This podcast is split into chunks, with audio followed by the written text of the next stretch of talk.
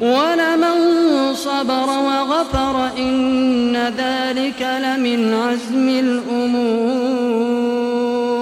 لاحظوا صبر وغفر. الغفران العفو يحتاج صبر. من عزم الأمور يعني المتصف بالصبر والسماحة والعفو لديه قوة ومن عزم الأمور. هذه صفات عظيمة. والنبي صلى الله عليه وسلم يثني على ذلك ويقول ليس الشديد بالسرعة إنما الشديد الذي يملك نفسه عند الغضب. أنه أيضا كما أشرت من أعظم وسائل التربية للنفس وإعدادها أن أيضا من صفات العفو وأهمية العفو أنه تهيئة للقيادة. الذي لا يستطيع أن يدير نفسه هل يستطيع أن يدير غيره؟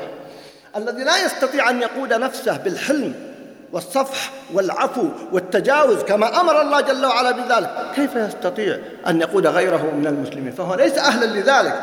أيضا أنه دليل على سلامة القلب وصفاء النفس يوم لا ينفع مال ولا بنون إلا من أتى الله بقلب سليم. أنه وهنا له علاقة بما قلت لكم بالسعادة. أنه من أعظم نعم أنه وسيلة من أعظم الوسائل لحل المشكلات الخاصة والعامة. لو التزمنا بالعفو أيها الأخوة لو التزمنا بالعفو مع أنفسنا وسأبين لكم كيف مع أنفسنا.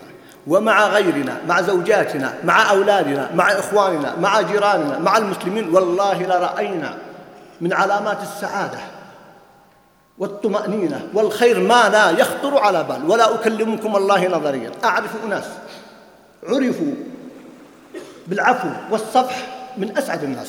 الذي يعفو عن زوجته الزوجة التي تعفو عن زوجها والله سيرون سعادة عجيبة.